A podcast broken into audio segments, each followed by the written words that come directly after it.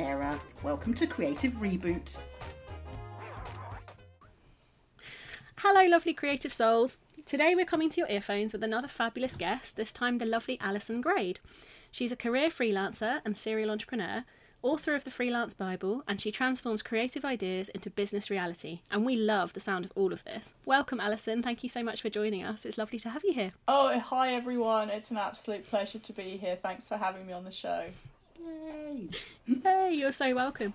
So I'm going to launch straight in and ask you to tell us a little bit about yourself and what you do to start. Yeah, so you've already introduced I transform creative ideas into a business reality, and really, um, I probably need to explain that a bit, what that actually means, because actually, it's another way of saying I've got a portfolio career, but I found a thread through which I join all the different things up that I do. And and I was thinking about it before I came on the show and thinking, well, actually, pretty much all my career, that's what I've done. I've transformed creative ideas into business reality. It started when I worked first in TV as a production manager, and I had to. I was given you know, producers talk to me about their idea, and they want to get a commission. So it's like, well, how much is it going to cost? So I've got to put a budget together. So I've got to transform that idea into costs, project plan, everything else. So that's really where it started from. And I found the first time I was asked to do that, I was like, wow, I watched somebody do make this budget from this idea. I was like, wow, that's really exciting. That's amazing how you can do that. And that really kind of sparked my energy and insights. And and now as I kind of spool to where, where I'm at now, that's where the book came from. I I was working with a university locally to me in Birmingham in the UK and looking at what they were doing for employability across their art, design, and media faculty, and just understood that there wasn't support for the freelancers in the way that I would have liked it if I were a student. There was lots of support for business programs, there was lots of support for students with career services getting jobs. But if you're going to be freelance, and let's face it, it's probably about 50% of creative industries when you look at the stats, um, who's looking after them? The academics, you know, get left to pick up the pieces, but quite often they're there because they actually don't want to be freelance quite. So so you get to this point so that was where i thought well hang on a minute. I've been freelance for most of my career. I've hired loads of freelancers. I've worked in lots of different ways. I've done long contracts short contracts hours here days there weeks projects you name it. I've done it as a freelancer. So i know quite a lot about this. Maybe i should find out if there's any useful information. Or look on amazon. Not much useful information that i'd want to read maybe I could write a book, and that's kind of where it started from. So my book's my like proudest moment of that transforming creative ideas into a business reality. But in the other work that I do at the moment, I design training courses, I consult with um, local companies. All of that is about we've got something that we visualize that we want to do. How do we make it happen? And that's where I come in. And I very much these days stay away from the operational running of things. I set things up and then I hand them over. I kind of give birth to them almost. Oh, oh I love that. That's really interesting. It is like the, the birthing of an idea. You're you're an ideas woman, so which mm. I, I think is, I mean that's for me that's definitely a, a it's a there's a, there's something very creative about coming up with ideas, isn't there? And oh, I just I mean, how? Uh, my, I think my first question there, then, because you say you kind of birth them and then you let other people. T- how do you let them go? Because I think that is the thing I always struggle with the most.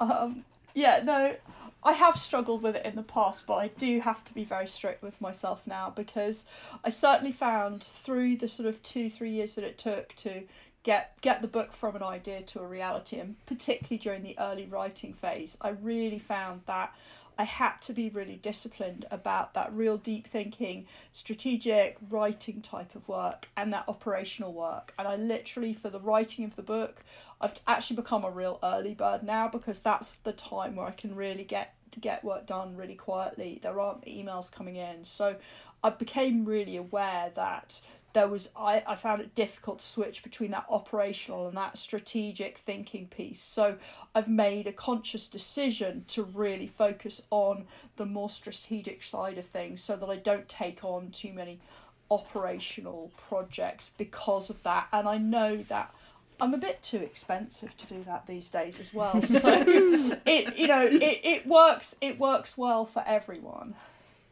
I feel like that's that. I really like. I like the thing that actually resonated the most is you said you make things happen, which I think is wonderful. And actually, we talked. Um, I'm sure we've talked on here before, but we talk quite a lot about making sure that you have time to work on your business as well as in your business. And I feel like that's exactly what you've just described, isn't it? You do the on, and other people do the in. But by you working on it, they can work in it better. Does that sort of sound accurate? Oh, oh, completely. And I mean, that's music to my ears because, in a way, my book is all about you go to university, you you are a freelancer, you want to be a freelancer, you've got a thing that you can do, you've got that skill, you've got that service that you can offer. My book is that wrapper that enables you to make it happen. That's the working on bit, and it takes you through that journey. So yeah, absolutely. So I have a question then, totally off track. So um, take a second to think about it. um, how, uh, it's, it's a conversation I have with a lot of people. Some people describe themselves as entrepreneurs. Some people say they're part time, they're side hustlers, they're um, small business owners. I've always used the term freelancer, but what would you kind of define that as? What why freelancer over something else? Uh, for me, um, and it came to me as I was writing the book because I've worked a lot with creative entrepreneurs. Uh, I work with Nesta and the British Council, training creative entrepreneurs internationally.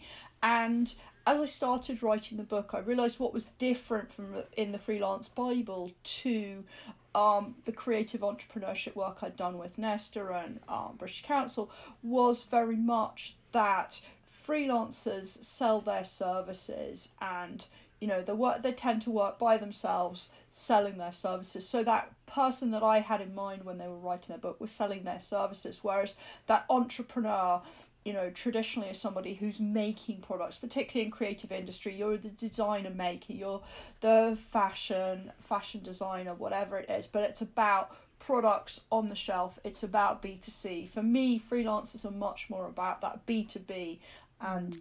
using their kind of brain and their knowledge to deliver that service for the client. Well, that's interesting. It's quite interesting to hear it described that way, actually. Thank you. Yeah, and it, thank you. Yeah, no, and a really interesting definition actually. Is I, I've actually always used um, portfolio careerist because I do twenty different notes, about five now, but you know, many different things. And I think actually freelancing lends itself really well to that because you can fit it in and out.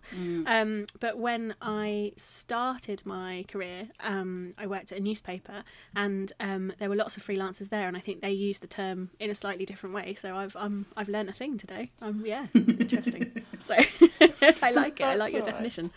That kind of uh, uh, ask, makes me wonder the question then. So, did you actually choose to be a freelancer, Alison, or was it something that you fell into? How did it How did it come about? Tell us a little bit about how it kind of began. So, um, when I was leaving university, I kind of stuck my head into like the the milk round to see the jobs that were there, and I took one look in and went, "Uh oh, this is not for me. this is not where I'm going. It looks way Nothing too grabbed your interest there. No, I didn't. I probably didn't give it its fairest shot, but no, um, it really wasn't for me. And you know, I was at Cambridge, so you know, it was very traditional. You know, really amazing companies there, but just not for me. Um, you know, I've got my uh, media, film, and TV. It's absolutely in the genes in my family. So I was just like, well, I just want to give it a shot and see what I can do. And I figured I could always get a boring job later. So you know, let's. Um, yes, the boring know. job is the backup. Yes. yeah, well, you know, I had a good degree. I had a brain. Uh, I figured I'd find something else, something to do. But you know, um, Absolutely. What did you What did you study? Can I just interject? that's fine. Um, I actually um did maths, physics, and chemistry A level. Oh wow! Um, okay. And I got in to be uh, a natural scientist at Cambridge. Um, and then I kind of saw the light through um, a boyfriend over the summer before um, going up to Cambridge. I think much to my parents' horror. Um, particularly, I mean, he's a fabulous guy, but he actually had been at Cambridge for two years. Uh, been at very traditional London school and just walked out of his second year exams and never went back and was at this point studying at NYU so um, at film school at NYU so I don't think they were very impressed when I sort of met him um, five minutes before going up to Cambridge and then announced that I was changing to social and political sciences and I was going to do much more interesting things. Um, so I love that. It's a really good story. So I did I, I did SPS for a couple of years, but I finally graduated in management studies, and I think that really helped me with just that kind of business thinking. It was the precursor to, it was kind of a precursor in those days to the MBA that they run at the Judge Business School now, um, but it was a, a final year option. So I, I did that, and I think that set me up really well. And um, as I said, I just wanted to go into TV and film and see what it was all about. And I knew that I was organised. I knew I could kind of type letters and do that kind of stuff. So I just kind of went around looking for, for work. And and you know that work is freelance work. It's short term fixed contracts. So I sort of fell into that project work very quickly and, and moved seamlessly from project to project and found myself being in demand and, and it just kind of stayed with me and and I like that project work. I, I get bored otherwise.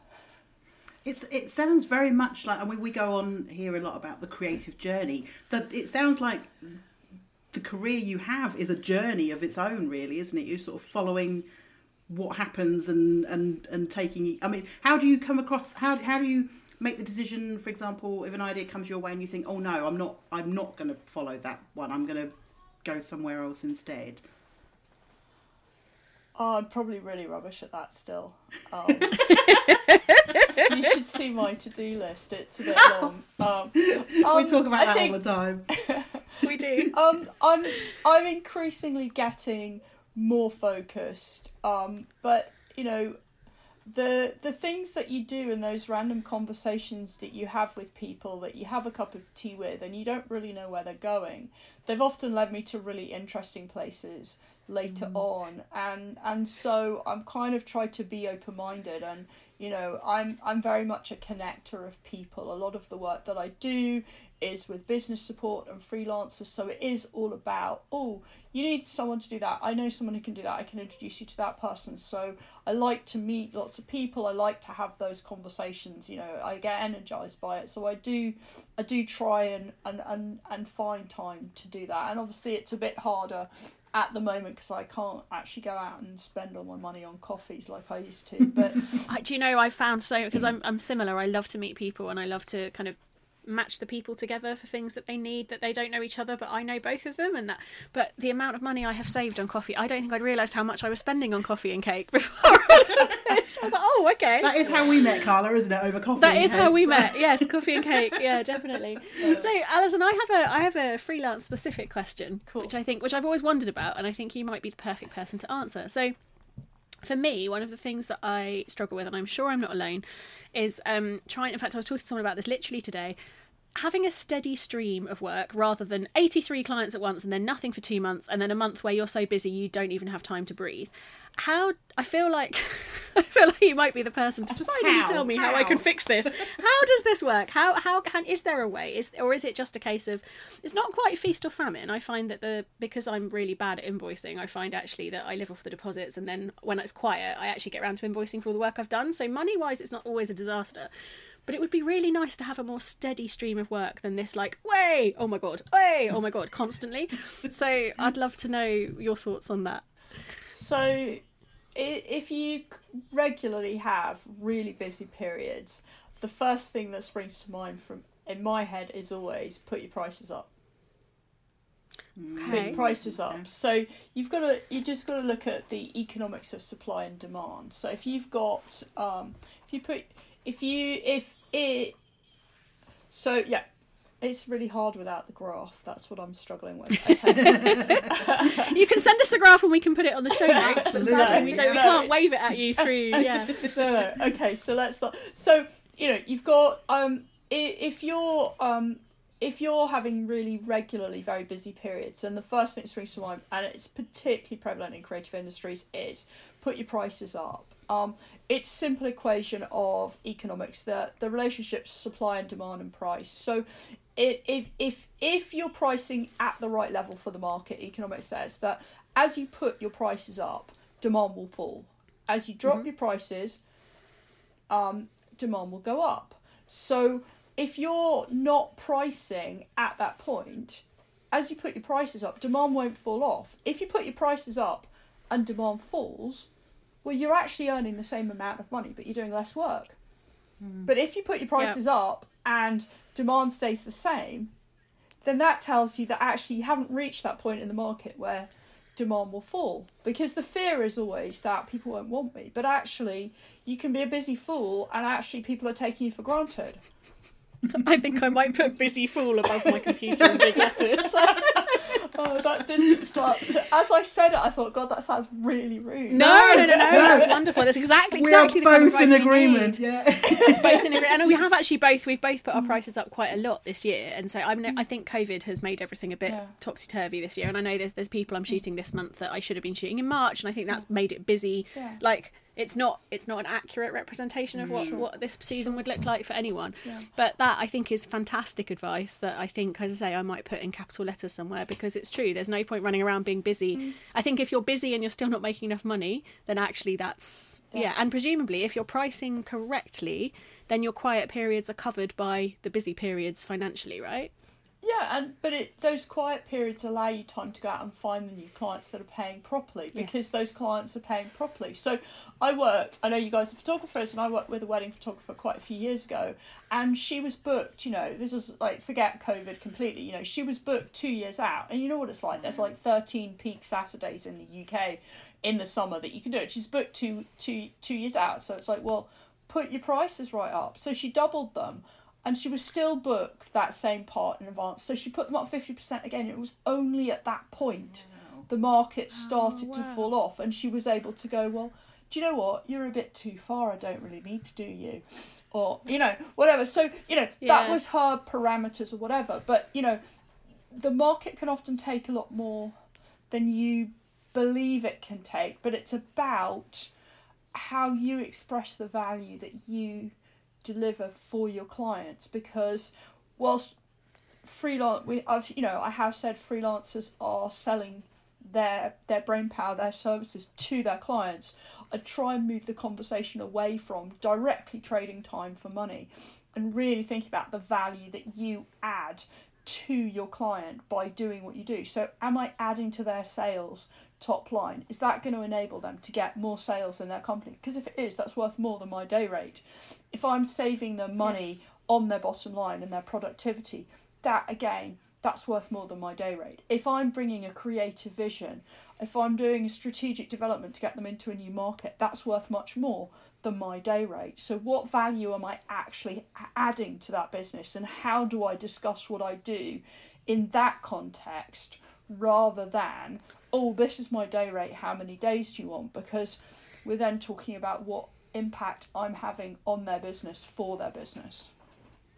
And that's massive mindset shift, actually, Isn't but a really valuable one, I think, isn't it? i feel really like that different way of deserves a round of about it. applause. That's fantastic. Honestly, It I love That's that. amazing. yeah, no, I love that too.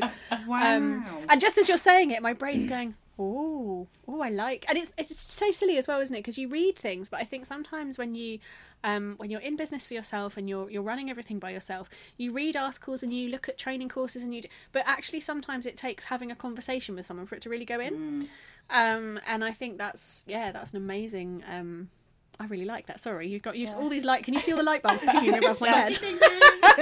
Shall, shall I bing, bing. lob another one in for you as well? Oh, go on. I yes, think- go on. Yes, I think, please. I think this one will really resonate with you, and it's one of my favourite things to do in a meeting. And it works when you're doing like B2B or B2C, is um, when I pitch myself in with a price to a client, I, I pitch the price in and then I listen for the that sharp intake of breath um, to see what to see if I can hear that because if I've pitched it at the sharp intake of breath level, I know that I've pitched it at the right level because they go, oh, that's a really good pitch. Oh, it's at the stretchy end, but she's made a really compelling argument for the value that she's going to add. Um, and yeah, there's room for negotiation, but you know. This this is really going to add value and and so now if i go into a meeting and i pitch and i don't hear that i'm like oh bollocks i've left money on the table I love it. I also. So do you always? Oh, sorry, go on. I was just going to say, normally I hear that sharp intake of breath and think, "Oh God, I'm too expensive. I need to bring, bring my prices down." I, So I was going to actually, yeah, this is yeah. I to was kind change it around same. and make so. it that positive, really, a much more of a of like, positive. oh, oh, I like you. Yeah. I can. Can we stretch to you? Yeah, I like But- this. Do you always price by project rather than by day or hour or time? Then And- and is does that is that a thing that, or is that does that vary by job, or how does that? Yeah, it depends. Um, it depends on the client. Um, more and more, I try and price by the project, but equally, there's a comfort on both sides to give an estimate of the amount of days that you're going to be involved because, um, you know, you just don't. Especially if it's a new client, you just don't know quite what they think they're reading into that and how much time they're going to get of yours. So it, it it's a fine it's a fine balance how much detail you put in and and what that looks like. Um, but you know, I always very much try and own the process because in my head there's only two reasons why a company would hire a freelancer. I mean, obviously it's different when you're doing your wedding photography and you're doing B2C, but for B2B either the company needs specialist skills which they don't need full time in house, so they bring them in when they need them, or they need extra capacity for skills that they have in house. So if I'm going in and in either of those scenarios, I need to own the process and write the proposal of what I'm going to do because if it's specialist skills, they haven't got a clue what actually I can do, so mm-hmm. therefore I need to write the proposal. If it's about extra capacity, well, they're going to be too busy to write it, so I'm never going to get it off the ground. So either way, I have to own that. But that gives me like a blueprint or you know a snapshot of what the plan is, and that always gives me something to go back to to go okay so this is the plan for the project we've both signed off on this if it starts moving around and you get a bit of project creep in there then you can go well actually what does what what what do you want that bit because that's extra or should we not do that bit or this has gone off in this direction it gives you that comfort of you know a place to discuss it and you've got a map of what you're planning to do I love this. Yes. Yeah. I'm just. and this is. Oh, go on. Sorry, lovely. no, Are you just? I'm just. Everything's just fizzing and fermenting in my brain now. Fizzing. so- No, that was that was a good light bulb to throw in. No, I really like this as well because this feels a very um, quite different to how most dare I say most creatives approach their life and their business, and I am loving this flipping it on its head and looking at it from this way. Um, so, can you tell us a little bit about what you were doing before? We've had a little bit of your history and kind of how you got from there to here, and how you developed this wonderful approach. That like, have you always been this way, or have you learnt this over time, or tell tell us a little bit like that? Because I'm I'm fascinated because I so rarely hear fellow fellow creatives and fellow business owners speak like this about their work. It's always wonderful. Um, I think I think one of the things that I've I've come to realize is, and I and I talk about this a lot when I when I talk to people about what skills that they've got and what they can offer as a freelancer, and when you really dig down and do a deep skills audit, um, is that the things we take for granted in ourselves are the things that people often most value in us and we can't see those because we take them for granted. So we don't realize that they have value. We just do them. So in some ways it's really hard for me to answer that question because this is just the lens i see the world through. And mm, this is the way that i operate if you like. And yes of course it's grown and evolved over a period of time and i've explored it in more detail and thought about it more because i've written a book but actually um, the things I take, the way I see the world, the things I take for granted in myself, I I, I have a blind spot to naturally because because that's just how I see the world. So I remember talking to a client recently and saying, you know, what, you know, you come back to me quite a lot. What is it that I do? And they just go, oh, you're really organised. You know, you get your paperwork in on time. And I just looked at her like she was on crack and thought, well, I mean, that is pretty magical, to be fair. I am permanently late with everything. I cannot work. Well, I do work to deadlines, but I cannot work to a time. If you say leave the house at eight o'clock, I will leave 20 past eight ish, even with the best will in the world. So I, I think that's magical. I think that's like unicorn levels of magic. I'm really impressed. But that idea of. But for you, that didn't seem weird. I, I looked at her like she was on crack and thought, why do you pay these people who, who don't get their paperwork in on time? and, and, and why do you keep going back to them if they can't actually do what you want them to do and you're just constantly chasing them and they're not, s- they, you're paying them and they're not delivering to your satisfaction. Why do you keep repeating it? Why do you do the same thing and expect a different result? So I hmm. looked at it completely like I couldn't compute that they could do that because I take it so for granted in myself that this is just how you should operate.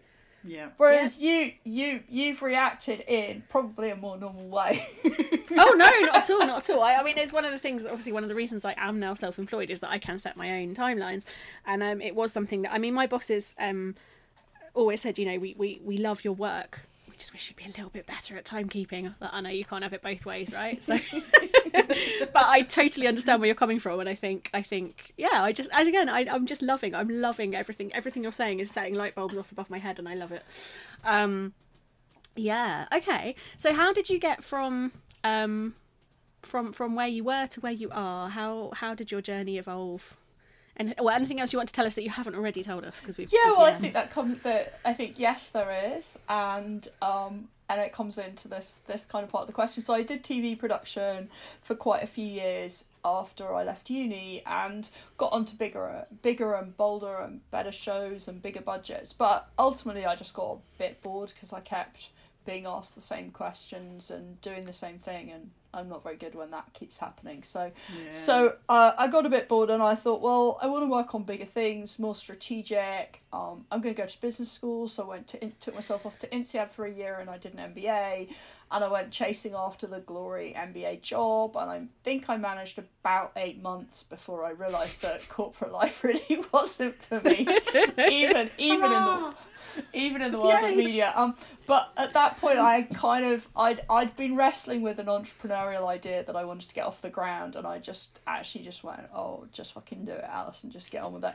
Um, because when I was at business school, um, I had um, I was looking at what I was going to do after I left, and it was sort of September two thousand and one when I was doing my job search, and you know I had grand ideas. Oh, I was going to work in media in New York, or you know I was going to do something. And of course, 9-11 happened at that point, so you know the world just locked down, and you know so mm. the, there wasn't an option to to work internationally. So I was like, okay. Right, back in London, Alison. Okay, let's let's stick to London. So I was like, okay, but I don't want to go on the tube every day. That was like my hard and fast. I'm not going on the tube. So I thought, well, I could either move house or I could get a motorbike license. So I thought, it'd be quite fun to get a motorbike license. So let's go and get a motorbike license. Then I can decide later if I want to move house. So got a motorbike license, had a blast, but kind of came away from the experience going, that was the best thing I've ever done to get a motorbike license. But the training could have been done so much better, and it was just nagging at me. So, in the end, I left the corporate job and set up a, uh, a company called Girls Angels, and we specialised in teaching women to ride motorbikes. Amazing. Oh my god, I fucking love that. That's so cool. that is amazing. I love. Well, I mean, it's just. It, I, I feel like actually I'm going to change what I said earlier about it being a journey because it's not, is it? It's literally one. You kind of swing from one thing like so. It's I can't even. What's the word? It's like um. Sarah, Sarah's completely inarticulate I'm a a words person, and you've completely befuddled me. it's like I don't want to say tangents because tangents is wrong, but it's like I I, I feel like there's a I'm going to walk down this nice path, and then hey, I'm going to run right the way across to that one over there and do that one. I love it. I and then I'm going to take love like a swing rope back to the next, Yes, back, to another yeah, one. No, I love, I love it. I love And it. I think it's um, Each thing is obviously then building up on your experiences and Yeah. uh, and Yeah. your knowledge and, and all of that kind of stuff as well, isn't it? and and I love I love that you your commitment to your gut feeling. So when you said you know you peeked at Milk Round and you were like oh no, and then you chased the kind of MBA career and then you did that and you were like oh actually no. Um, I I love that you've done that because I think a lot of people on our path do do that, but I think sometimes it takes them a hell of a lot longer. Um, I mean, I leap jobs regularly. Sarah has moved around and, and done different things, but we, we do follow our gut. But it's taken us time to learn how to follow our gut, and it sounds like you've you've followed that Done instinct day pretty much from day Yeah, dot. exactly. Yeah, which is amazing. Um, and you knew what you wanted and what you didn't, and so you just went after it wholeheartedly and did the thing you wanted to do. And I think that's fantastic. Yeah, I probably should have been a bit more thought it through a bit more. But Ah. um, the word "should" is banned from this. Oh, podcast. yeah, If, if no, you say if you you're think you should, then we don't we don't do shoulds. no, we don't no, do shoulds. that's, So that's fair enough. I, I do ban That's myself So- from that as well. is Girls Angels still running? Is that still something that you Oh, do? No, Or have you- I, I sold it in a trade sale after about three years to another motorbike training school, um, and that's when I moved out of London. Um, but it was Okay. it was an amazing experience to set it up, you know, because um, I was such a newbie to motorbiking at the time that I didn't even have enough experience to run the training courses and deliver them. So I was completely at the mercy This is brilliant. of my instructors and a lot of them had come to motorbike training because they they they they decided that they'd rather live and not be a motorbike courier in London um and and, and they'd often go out and get bladdered on a Friday night and then decide that getting up and teaching people was not really worth it. So it was challenging um, Sounds like managing them. Um, Yeah, it but it was sounds an it. amazing experience. And i think when i think about all of the different tv companies i worked in before before going to business school the business school experience and then running my own company it's all of those things that have come together plus then more recently doing lots of work with creative entrepreneurs really has fed into everything because I've seen so many different companies do the same thing in different ways because the same job as a production manager in five production companies is run completely differently, even though it's the same job title. Um, So I had that. I then had the formal education, and then I had the get your hands really dirty and just make it happen, and and Yeah. that's kind of the kind of experience and knowledge that I kind of put into the book, if you like. Yeah, I, I feel like we're gonna when we talk about you on, on later episodes and we refer back to this, I think we're gonna be like, do you remember Alison, the "Make It Happen" woman? That one, she made everything happen. Like that. That is. Oh, it's. I just love it. It's Yeah. Tagline, definitely. Um, I think the that leads us tagline, to- yeah, it's great. Oh yeah, I have definitely to- leads us I do favourite have to- question. Okay, well, I do have to say that um, my company that I trade through is actually called Mission Accomplished. Oh, I love it. there we There we go. go. Fabulous. So, yes. A woman who knows her own tagline. I like it. Absolutely. So I think this kind of brings us round to my absolute favourite question that we always ask everybody. Out of everything so far, what has been your most glorious moment? I think the most glorious moment in all of this was, you know, the day I got offered a publishing deal from Penguin, because that really validated um, a lot of hard work and, you know, my biggest speculative project to date. And it was, you know, I, I'm not someone who saw themselves as a writer. I, you know, I got my English O levels and stuff, but I was, you know, I did my maths, physics, and chemistry. I was told I was the kid that couldn't write, if you like. But I was at an academic school, so not being able to write meant getting a B in English, not an A, which I kind of realised later on actually meant that I probably could. Good right. Yeah. but, Yes, but, definitely. but it gets ingrained in you. You're the kid that's good at mm. maths and science. You're not going to pursue mm. English. You're, you know. Mm. So I never really thought that, and I knew I could like write for business type things, and if someone wanted me to write something formal and a proposal, I could put that together. But I never saw myself in a kind of creative, long form writing way. So, you know, when I was writing the book, I literally didn't let my husband read any of it. Um, he didn't read any of it until my mentor had already been through it with some track changes, and then I literally Amazing. handed it to him, and I left the house.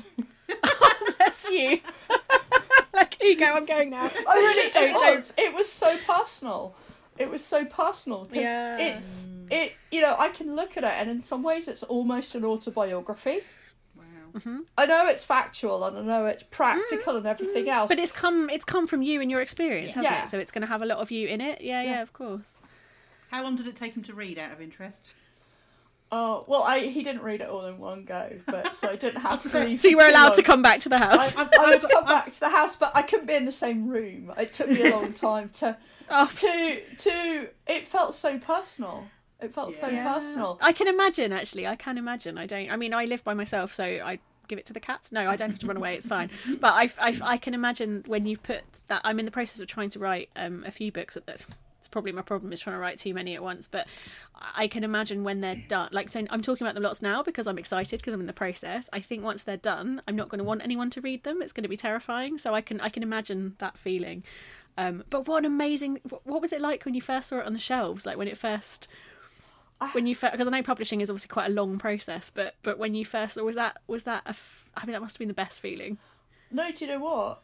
It, it got published on the 5th of March. I haven't really seen it on a bookshelf yet. Uh, of course. Oh, this yeah. year! Oh my goodness! Yeah. Okay, so yeah. I know. I, I, Okay, I'm gonna do the thing where I go and visit my local bookshop, find it, and then like accidentally put it forward. Yes. Make sure And it's take a picture and like, put it on "Look, here's Instagram as well. And, Yeah, you know. absolutely, I absolutely. know. I know. I need to venture into town and find an open bookshop to go and see. Um, but yeah, no, it's Oh, amazing. Oh, just check well, my Amazon congratulations, I'm- Yes, congratulations. Yeah, Thank and. I'm, I'm I'm so glad that um, all this wonderful knowledge is, is in a. I mean, I love books. I am a book. f- Well, both book fiends, aren't we? So, Mm-hmm. um, I am always up for more more reading material. So I will add that to my list. And Definitely. um, yeah, I'm very excited for that. And it's on .com now as well, so it's shipping internationally. Fabulous. Oh, there you go, Sarah. So there you go. I won't have to stick it in your care. I have to send her care parcels every now and again of stuff she can't get in the UK, um, in Canada rather. Bless. Um, but yeah, fantastic. Oh, that's amazing. Cool. So if that was your most glorious moment, then let's do, let's talk about the hard one as well. What what out of Oh, everything, yeah. what have you struggled with most? Um, I was thinking about this, and I think for me at the moment, I think the biggest challenge is having always been the producer, the production manager, organising things behind the scenes. I'm now front and centre and, and getting my head round being front and centre. I am the talent. So, you know, the day I walked into um, the voiceover studio where I feel very comfortable, I've done loads of dubs, I've put loads of shows together, we've done voice recordings. I'm always there as the producer. They're like, oh, you're the talent. Please sit down. You're reading your book. Um, so, you know, just going to It just feels different. it's very very different and it's it's it's it's it's sort of owning that space of okay i'm a published author and that means that i am the talent i am the face and and really pushing myself out there because that is beyond my traditional comfort zone you know it's one thing being a trainer standing up in a room full of people that's fine but that's not being the talent that's being the hired mm. gun to tell someone something that they need to know it's more that day. facilitating, isn't Yeah. it? Yeah. So this is about me pushing me. It's about, you know, www.alisongrade.com. It's not about Do you know what I mean? It's it is. Yeah. Um and even now when I look at I've just been looking at my website and taking some advice and even now when I look at that, I mean I'm I'm actually hiding behind the book. It's actually the book that's there, it's not me. And I'm like, oh bollocks, I'm gonna have to redo this. Um because it's only now that I'm starting to really own that and, and move forwards and that I think for me has been getting my head round that and, and, and being comfortable in that is has been has been quite an interesting journey and particularly through lockdown as well. Yeah. Oh God, yeah. Because I, I would presume if it had been any other normal time, you probably would have gone and done, you know, some readings and stuff. Gone, you know, taken your book to, to, to different. What do they call it? Like a, Events? yes, Tours? book tour type thing, isn't it? Really? Yeah. Yeah. So Signings and stuff? yeah, Yeah. so, yeah, signings and all that. So you've perhaps then uh, it's maybe even made your experience of, of all of this slightly different than if it had been any other normal time.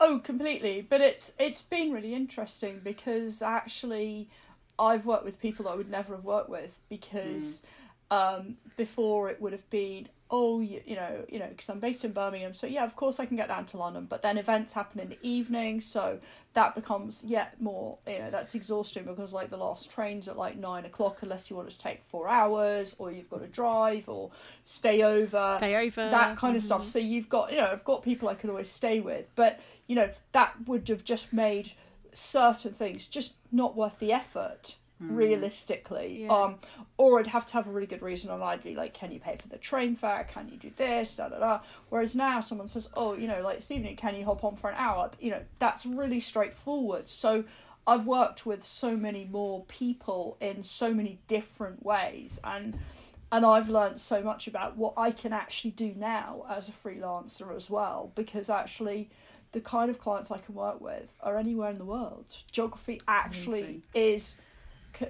the the the networks of people that I can work with have completely reformed and reshaped because of COVID. Because I can talk to any film school anywhere in the world, and I can talk to them about being a film and TV freelancer because I have loads of experience of that and loads of knowledge. And you know, I've worked with you know Plymouth College of Art. Um, I'd never have gone down to Plymouth.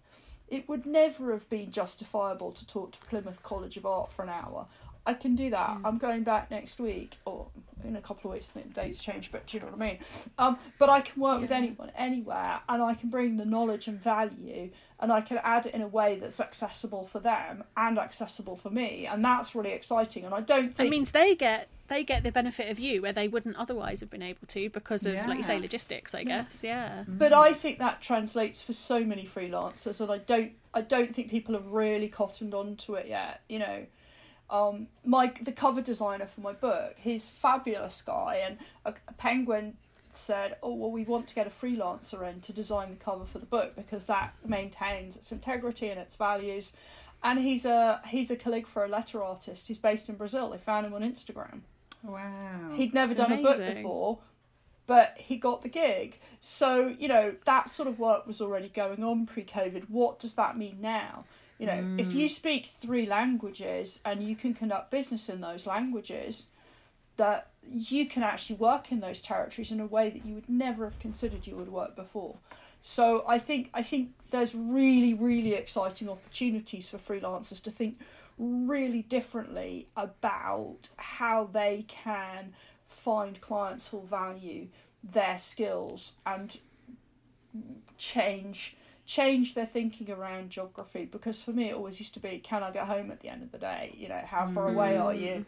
Uh, you know if you want me for an hour uh, but you're four hours away you've got to pay for me for the day and the overnight. It's just not going to happen. That's all. Yeah. or we just rip Yeah. that piece of paper up.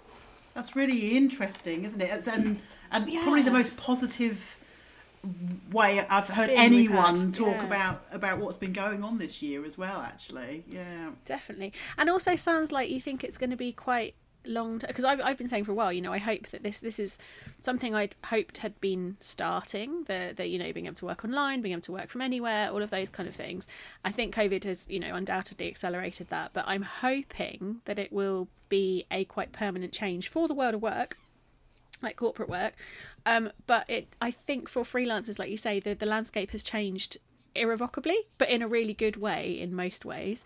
Um and I think um yeah I think I think it's really nice to hear a positive um a positive spin and and I definitely agree with that. I think that um for do you think for freelancers even freelancers who need to offer services rather than knowledge or do you think there's space for people who have um who have services to use their knowledge and get that across to more people? Like how how do you see that kind of panning out? What's the difference between services and knowledge? Services in the sense of so i'm thinking obviously because we're photographers so we do need to be physically present to take photos ideally. Um or um, I'm trying to think of like because obviously, but but you know, would it be a case of so taking photography as an example because it's a convenient one? Um, you know, would it? Do you, do you think there is still that um that scope for us to then go? Oh, actually, we could teach some stuff, or we could find some clients who don't maybe don't need our specific photos, but need our advice on their brand visuals. Or does that? Am I?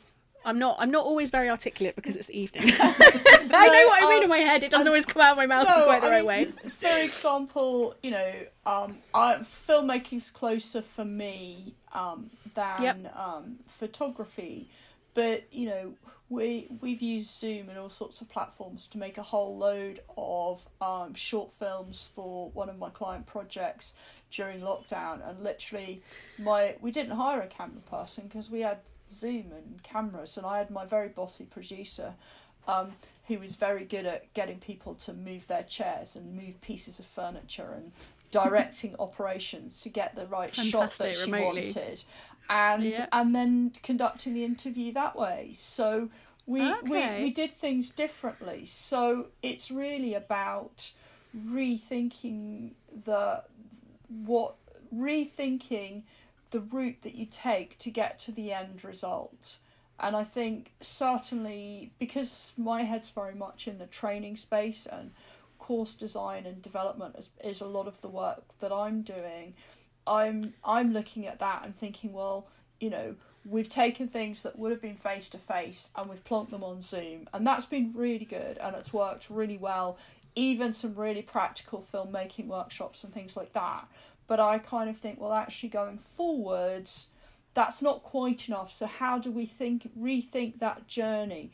What do people want? How do I make it different enough to YouTube, a learning offering that I'm doing? So, so yeah, it's about rethinking that journey that you're trying to get to and how how do you make that uh, how do you allow that to add value and my benchmark my question i always ask myself is am i adding more value than youtube can in what i'm doing because if i'm not then they might as well watch youtube and i need to rethink if i'm basically mm. doing something i can find on youtube then i'm not doing the right thing or I need to curate YouTube and then add value face to face or in an interactive way. So it's it's just rethinking where Changing, that is. Yeah. But you know, that's those are the questions that I ask myself a lot. That's really interesting. And yeah, and really good questions as well. I really like this. Yeah, absolutely. Yeah. I feel like um, we haven't. We've talked obviously a lot about your uh, your background, the, the the the journey you've taken so far, but talk to us a little bit about um, support networks. We, we always kind of think as a freelancer or a creative person, you're it's not just about you, is it? There's um, but also how, how far would any of us have gotten without a support network? So tell, talk to us a little bit about your support network and how that's kind of helped you.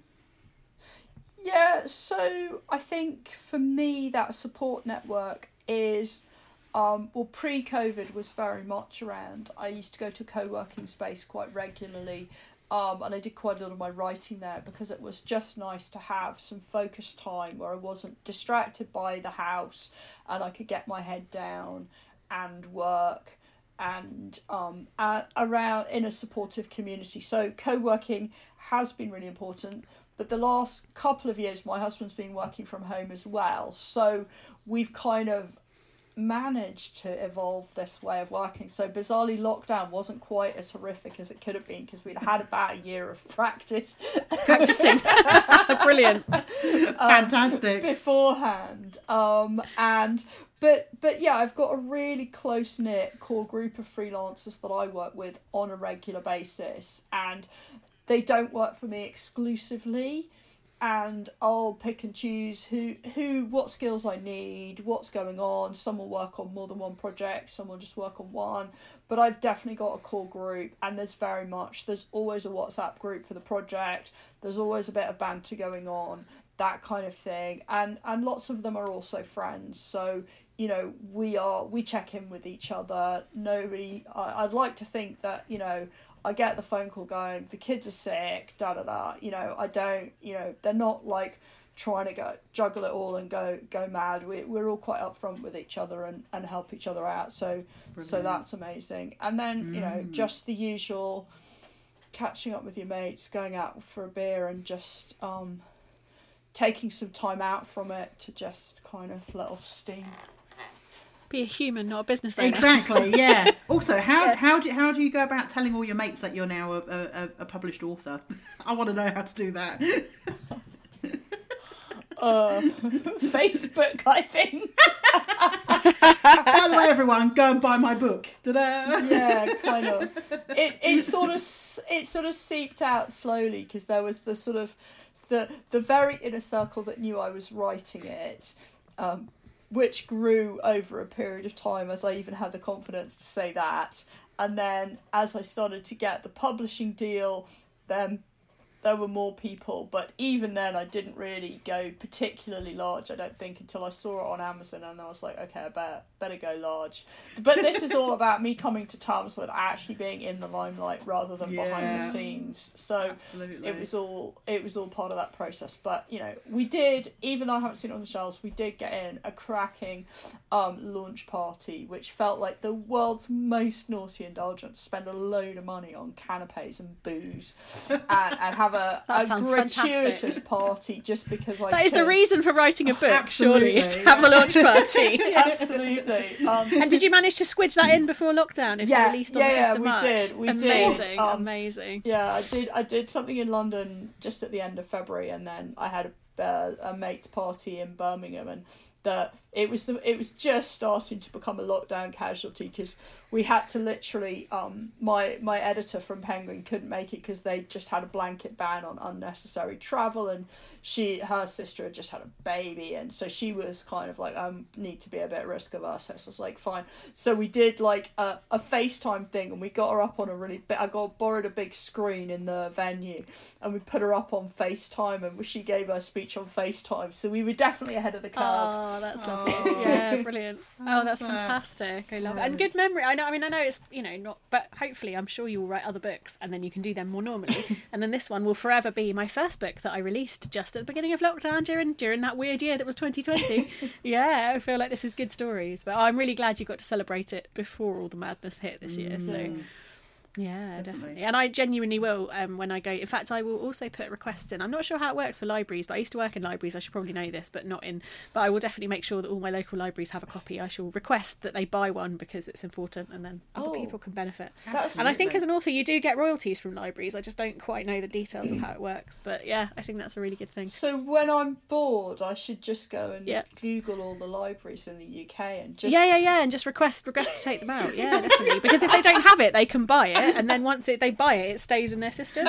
But um, no, I was going to say actually, so that. that goes back goes back to something you said right at the very beginning about. Um, how you know a lot of careers support places in universities and, and other careers and certainly in schools they don't necessarily unless you're going to set up like a franchise or a traditional kind of business there's not the support for freelancers for kind of going it alone for building a business on your own. Um, and i feel like that's that's one of the reasons i would really like to see your book in every shop but also in every library because i think sometimes it's it, it's it's getting that that possibility to people who maybe haven't been given that possibility as an option Yeah. does that yeah, like oh, yeah i think and i think that's the power of books that gets you and you know they may never see you speak but they might just trip over your book and i think that's a really magical brilliant Yeah. wonderful thing and and I think you're right as well. I I you know I wrote it for the newbie freelancer, the possible freelancer, the experienced freelancer.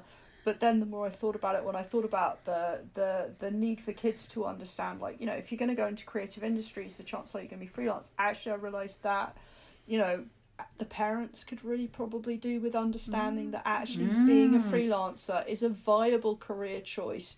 You can get a mortgage, you can earn a living, you can have a great time. It's not a failed option because you can't get a job.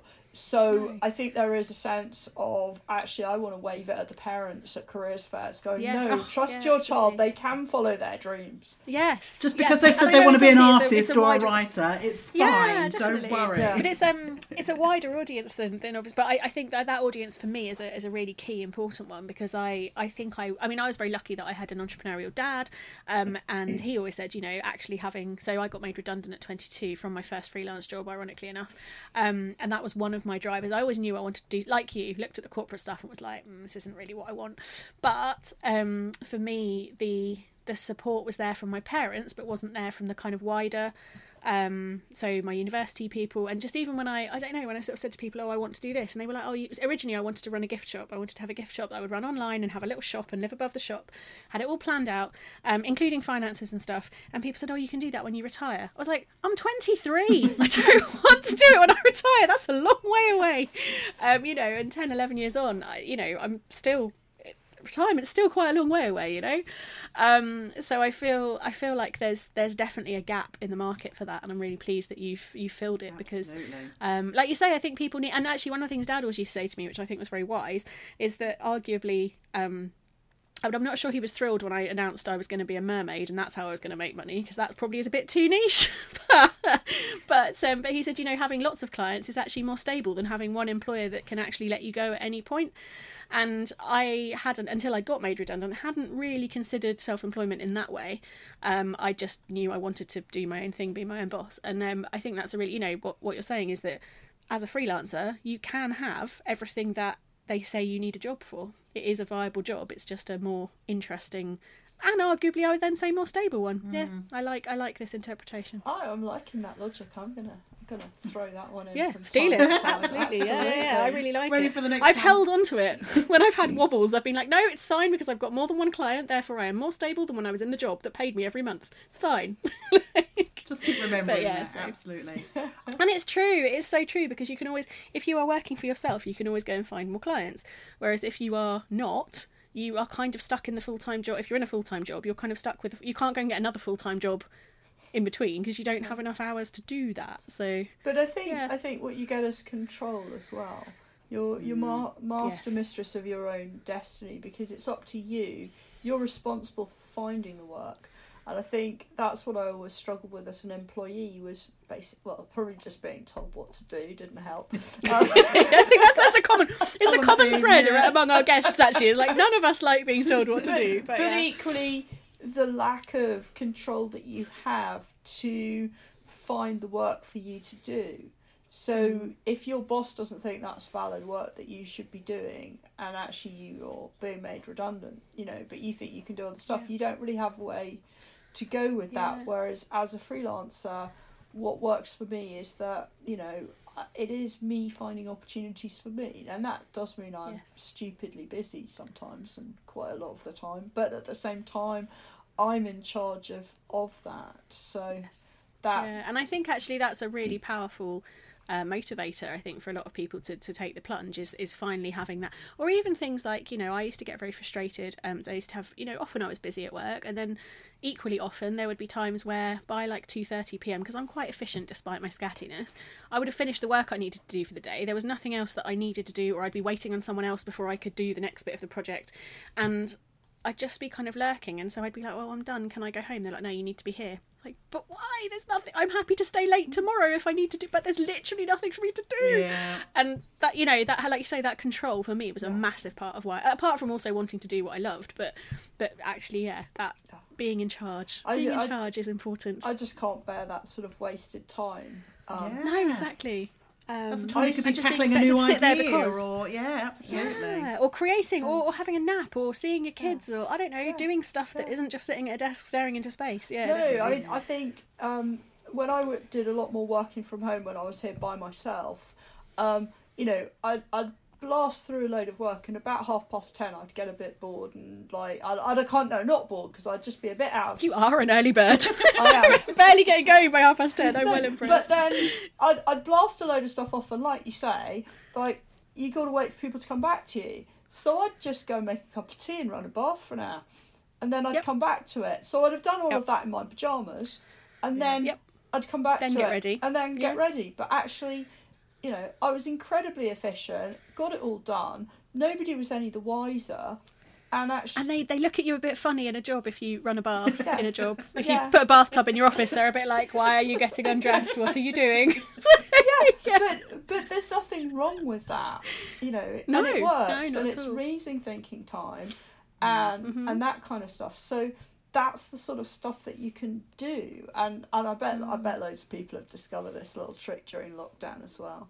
Oh, absolutely. Yeah. I've actually a lot of my um, employed friends have said to me, oh, "I'd never really wanted to work from home, but I can get when I get up and have my screen break, I can put some washing on, and then I can put the slow cooker on, and then by the time I get to the evening, I can have an evening because I've done all the chores in my screen breaks." And I was like, "I know, right? This is why I like working from home. This is why I've been banging on about for years. It's great." um, yeah, Yeah. it's a really interesting one. I think a lot of people have suddenly. I mean, I do know quite a few people who also hate it. I think for some people they just prefer to be in an office, and that's very weird, but entirely their choice. Um, no, it's just not not for me.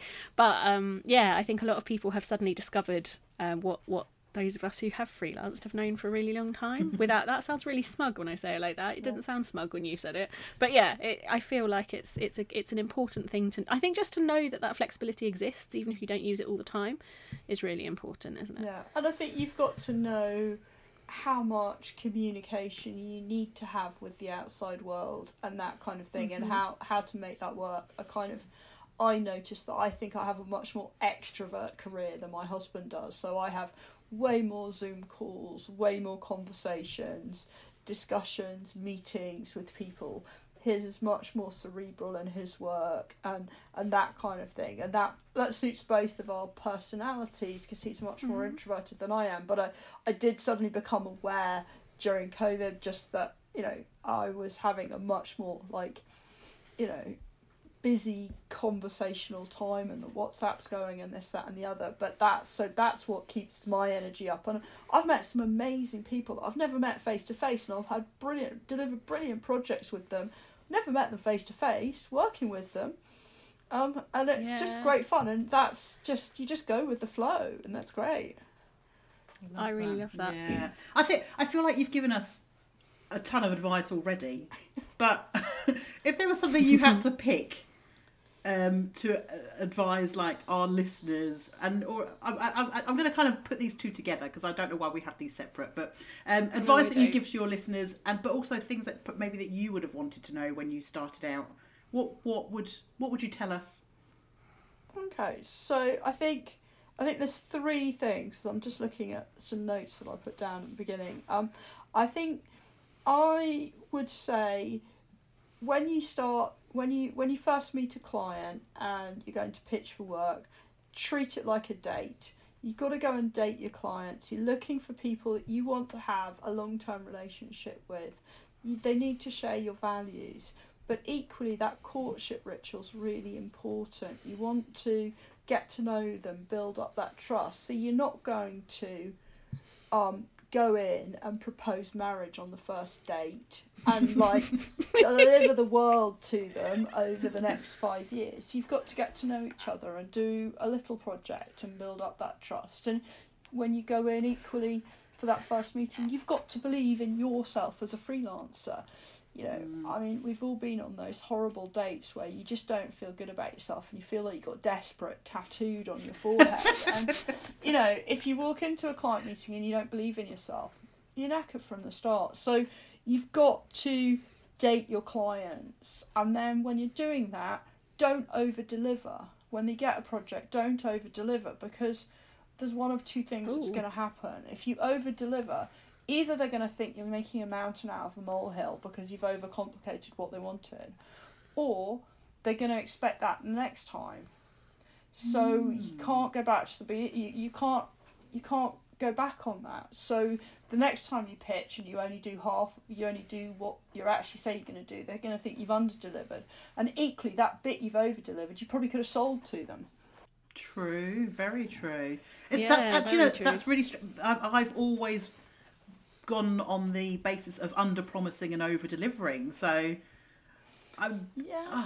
oh, that's made me. I'm going to have to rethink everything now. And Yeah, that I, I don't know if you saw. uh, Obviously, you guys listening to this can't see my facial expressions, but that that felt very personal. I know it wasn't personal. I was like, oh, I should. Oh, okay. oh damn, Oh, damn it. Yeah, maybe maybe It's rethink. quite, Yeah. it's quite a hard. It's an one. interesting take. It's quite a hard one to take on board, and I, I unpick it in more detail in the book. But it is, it's really worth thinking about what.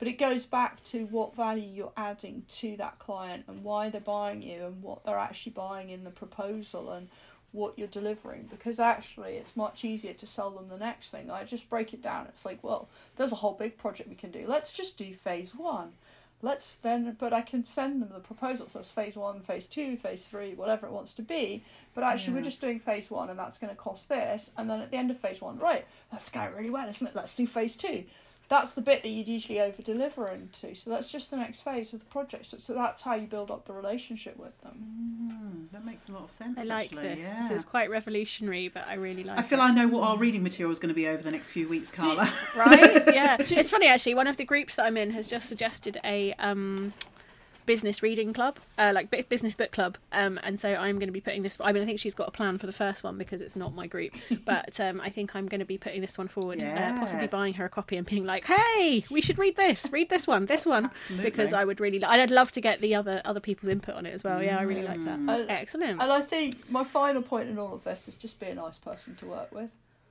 Amen. Always good. Amen. Yes, amen. I like that. So one of my one of my other little things up here, um, along with uh, done is better than perfect and busy fool is going up there, is don't be a dick. That's that's Yeah. my, my my rule for life and business is just don't be a dick. Absolutely. Um, Yep. So I agree wholeheartedly. Be nice. Be a nice person to Yeah. work with. But if you're chatting to a client and you're up against a couple of other people and you can all do the work, If they're going to pick the person that they think they can work They with like. the best. Yeah. Absolutely. Yeah. So- yeah, that's really good so, advice. you know, if you always assume when you walk into a job interview or any client briefing that everyone there can do the job, you're almost just trying to win them over.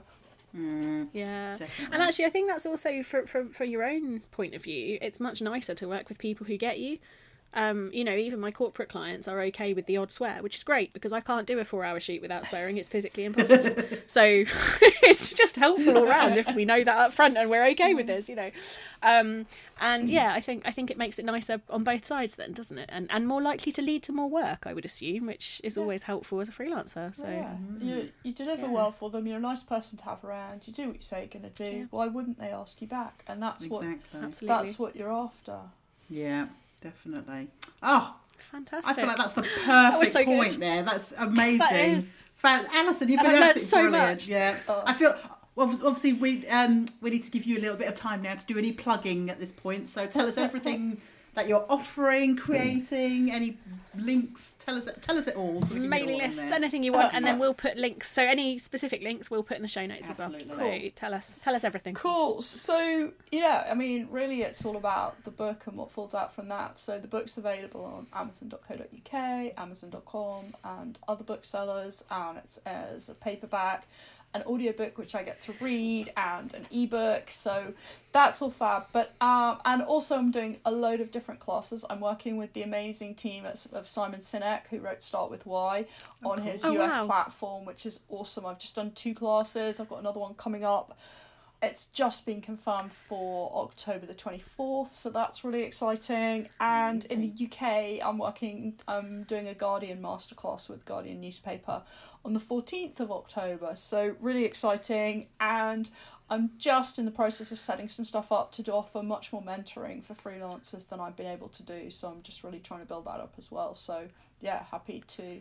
To chat to people about that as well. Fantastic. So where can we find you online? Where's the best place or places to find you? So alisongrade.com is the website and then I'm on Instagram and Facebook at Freelance Bible and I'm on LinkedIn and Twitter at Alison Grade. So yeah, come and join me. Amazing. Nice and easy. Fantastic. We'll link to all of those. So you guys, if you're listening, find the show notes. They'll be in there. Um, that was amazing. Thank you was. so much. Thank you. That's been absolutely brilliant. We've, I've, I've just, I've, I feel like I've not really said much today because I've just been digesting everything. Just Yeah, absorbing. I know you're yeah. absorbing all the stuff. Yeah, it's going to be Oh, brilliant. it's a So, pleasure. Well, I'm, I'm happy to come back for round two in the future when you've compiled another list of questions for me. Please, Absolutely, yeah. we should do. Well, one of the things we'd like to do actually is uh, we were talking about having maybe some um, like multiple guests, like panel um, groups for specific topics, Mm. so things like pricing, that kind of thing. So we'll we'll keep you in, in mind for that if Do you'd be up for one of those. No, love to. Really love cool. to. It's been awesome chatting with you guys. Fantastic. Thank you so much for joining you. us in the evening as well. Oh, and uh, yeah, we'll. So time for our little bit to Oh, say God, The bit that we're really rubbish at still. Oh god, the bit that we I feel like it's almost a tradition now that we have to be really bad at this, isn't it? So, So you can find us, uh, you can like us, re- rate us, review us, uh, um, subscribe. Subscribe, thank you. Um, our website is creativereboot.co. and we are on social media at Creative Reboot Co. And. And if you would like to be featured, or if you know someone you'd like to be featured, or if there's something you'd like us to talk about in one of our chat episodes, uh, let us know. There is a contact form on the website, or you can email us at hello at creativereboot.co. And it is .co, not .com. Um, and that probably takes us. Oh, we have got to script this. We really so, do. Every so time together. So bad. Every time. but thanks so much for listening, guys, and we'll see you next episode. Thank you. Bye bye. Bye bye.